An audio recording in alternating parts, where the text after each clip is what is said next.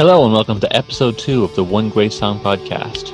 My name is Alan Byrne, and along with my friend David Kirk, we'll be picking one great song a day on our Twitter account, and then every week we'll be talking about our choices here.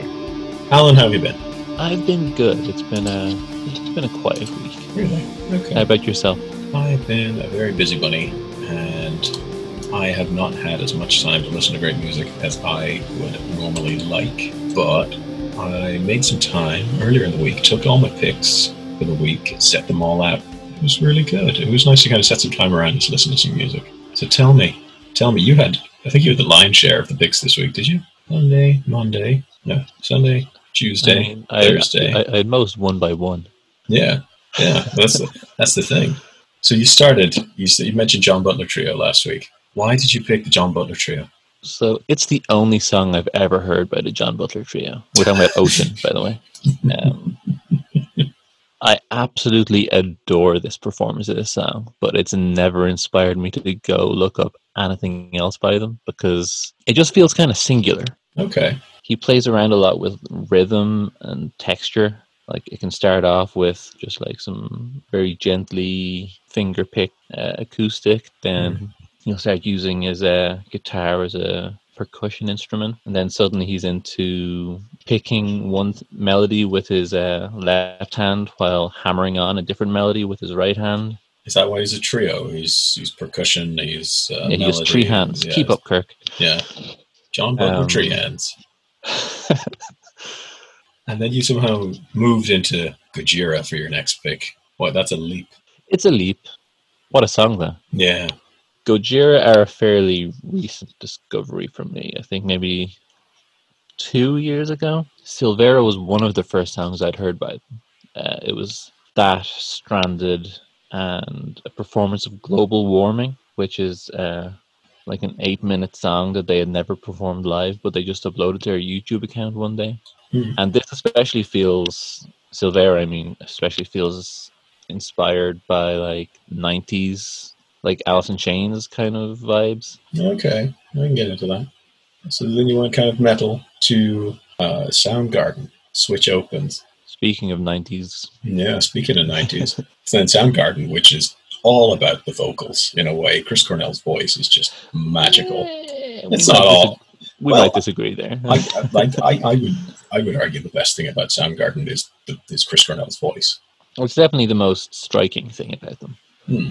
Maybe not so much on this song.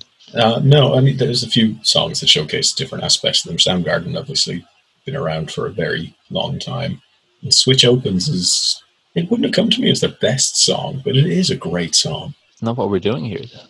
Exactly. Um, and on there are days where I'd argue it is their best song because I love it so so much. And uh, what's your song for today? Because that's not in the in the spreadsheet.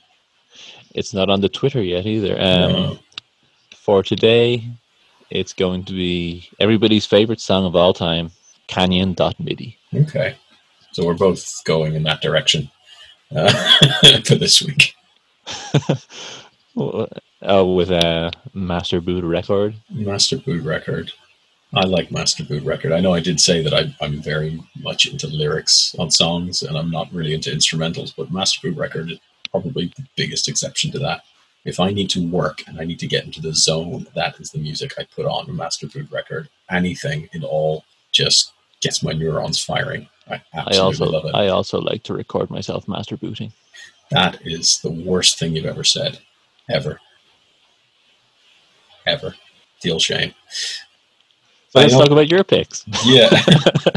I finished with Emmylou Harris last week, and then uh, this week Amber Rubarth is of keeping in that country folk kind of uh, genre. Who's open for Emmylou Harris, I think, a couple of times. And I picked the song "This Is Real" from the Good Mystery album, and that was probably the first album you'd introduced me to. To uh, I don't know how you came across Amber Rubarth.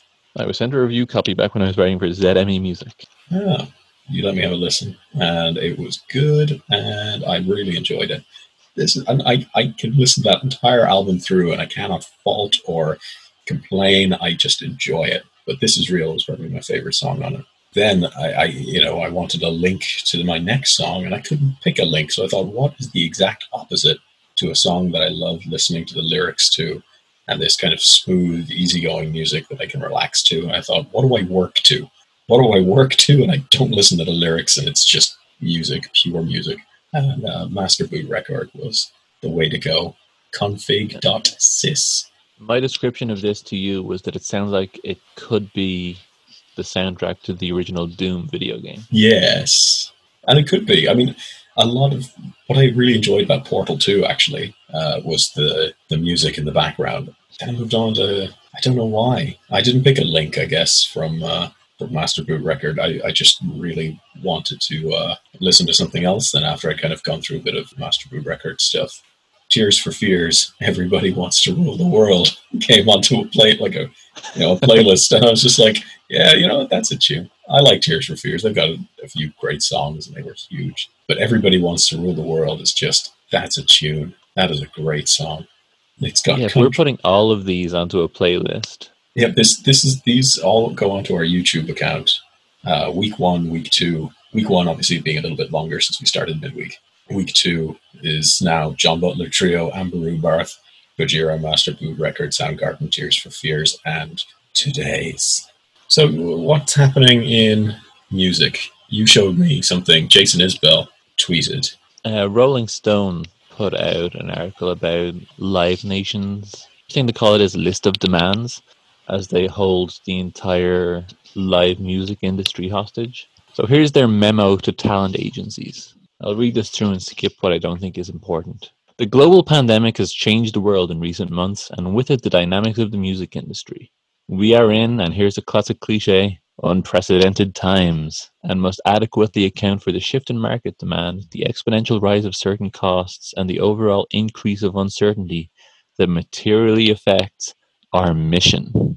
So the principal changes for 2021 are outlined below. Now let's keep in mind that live music is where most working bands make the majority of their income. Yeah, majority, you say? Well, music, the actual recorded music pays crap now. Everyone's using Spotify, right?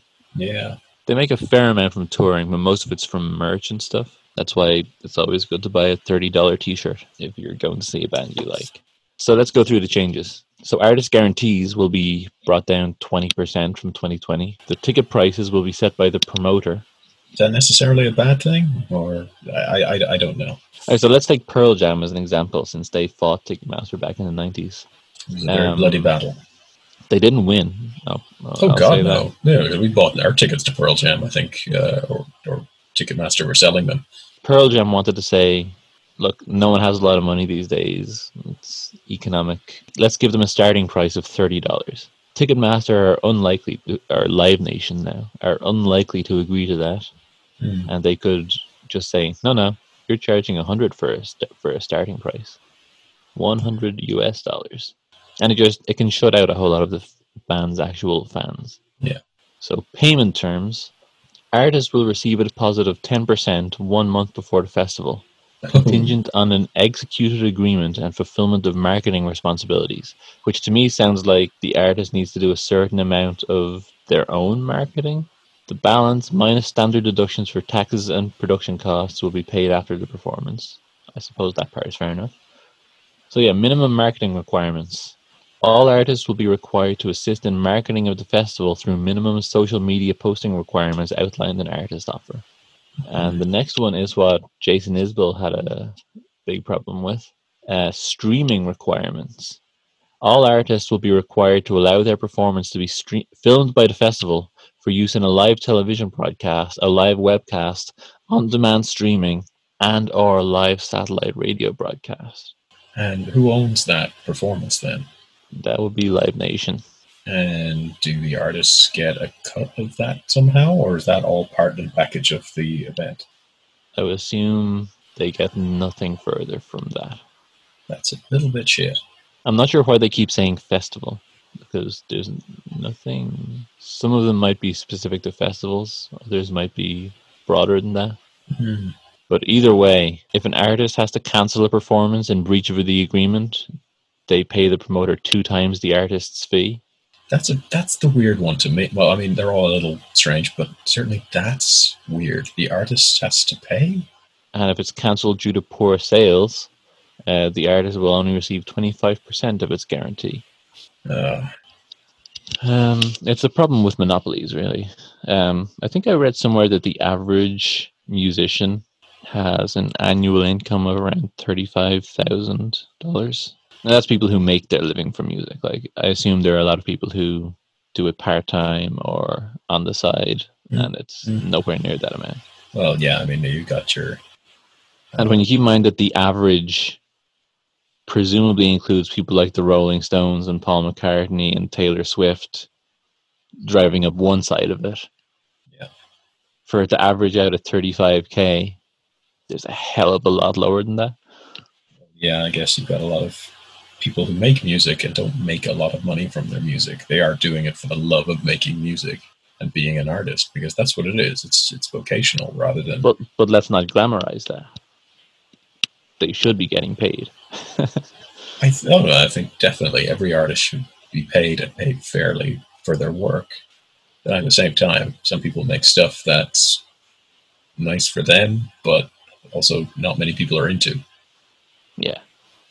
I think in today's world, niche isn't as much of a death sentence as it has been before. No, I- think there's certainly enough people to be into whatever you're into to make it viable. But the only got to downside is when You- you- uh, you've got to advertise that. That's effort. That's money. You know, that's time. the only downside is when ticket agencies start trying to steal your money.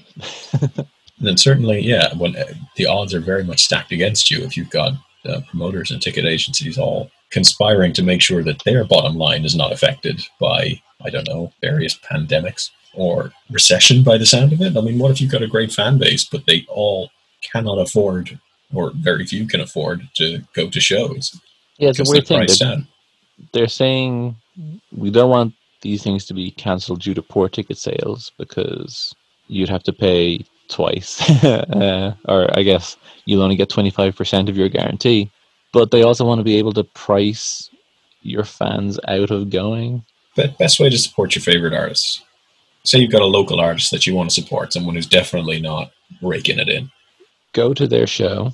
You can't really do that in Corona times. So No. Okay, so best way to support your favorite artist right now is, is buy their music either in physical form or from a site like Bandcamp yeah, and or check out. Just just buy the music. Don't just stream it. Buy it some somewhere. and check out their social media because they might be doing something, putting on Zoom performances or you know uh, some web-based performance, and letting people pay what they feel is appropriate.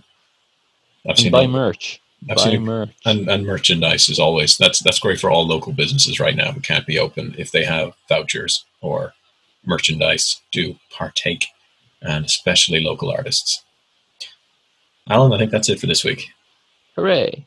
uh, have you got a theme for next week music wise God no. oh oh dear Good well then music. next week is going to be a surprise for us all um, I mean, it's not like I've had a theme before where I went from Funkadelic to Tommy Emmanuel or uh, John Butler Trio to Gojira. Yeah i think i'm starting to I'm, uh, the wheels are starting to come off you know join the dots kind of plan because i just keep stumbling across really great songs as well. In my clicking around now? Initially to get like- started i needed something but wow. I have like eight songs I've meant to post and then just had a last minute change of heart. but at least you have songs planned for the future. You can just fire them up. I have not okay This bodes well. We're two weeks in, you're already running out of steam. I told you I was going to run out of steam immediately because I'm not good at this kind of thing. Anyway, if you want to listen to our One Great Song, you can check it out every day at One Great Song One. That's O N E Great Song number one on Twitter. And you can also go to our One Great Song YouTube page where we have each week in a playlist. They are weird playlists because we have very different tastes in music. Fully endorsed by the One Great Song brand. Ooh, we should have merch. We should sell merch. One great song mugs and tea shirts and tea cozies, tea bags, I think we should work on uh, some other things first. Tea, golf tees. Golf tees could be an interesting. Uh... I think that's an untapped market. Great. See you next week. Bye.